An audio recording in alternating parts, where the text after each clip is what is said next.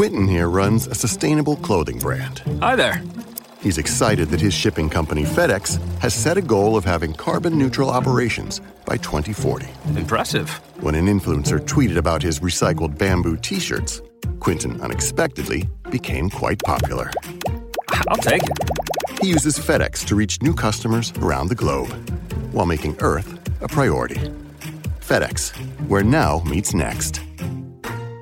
Welcome to the Terrible Take, a daily segment telling Steelers Nation what's on our mind. I'm Alex Kozora.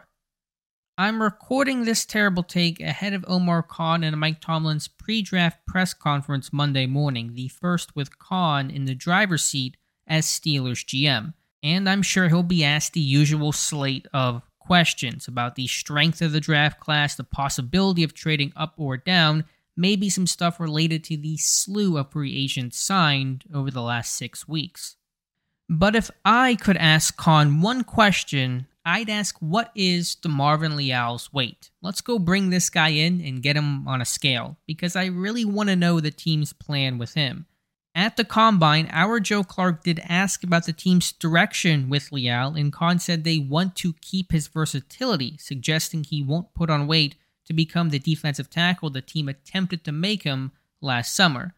But we don't know that for sure. Khan is pretty careful with his words and does not tell you much at all.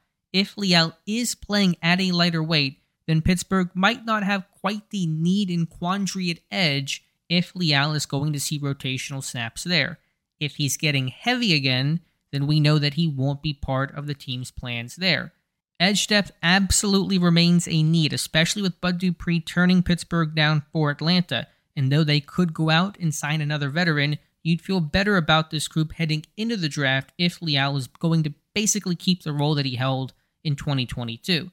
Because while there is talent in this edge class, it falls off pretty quickly, and if Pittsburgh is more focused on a corner or tackle or something else and not edge, they could be looking extra thin exiting this weekend. Be sure to follow us at SteelersDepot.com and check out episodes of The Terrible Take every day at 5 p.m. Eastern Time. And check out The Terrible Podcast with myself and Dave Bryan every Monday, Wednesday, and Friday. We got Verizon 5G home internet. It's from Verizon. Safe choice, right? Well, some things that look great end up being not so great. Like the time you bought a shrimp roll from a gas station. Ugh. Or when you bought that used sports car. what about when we got Billy that drum set?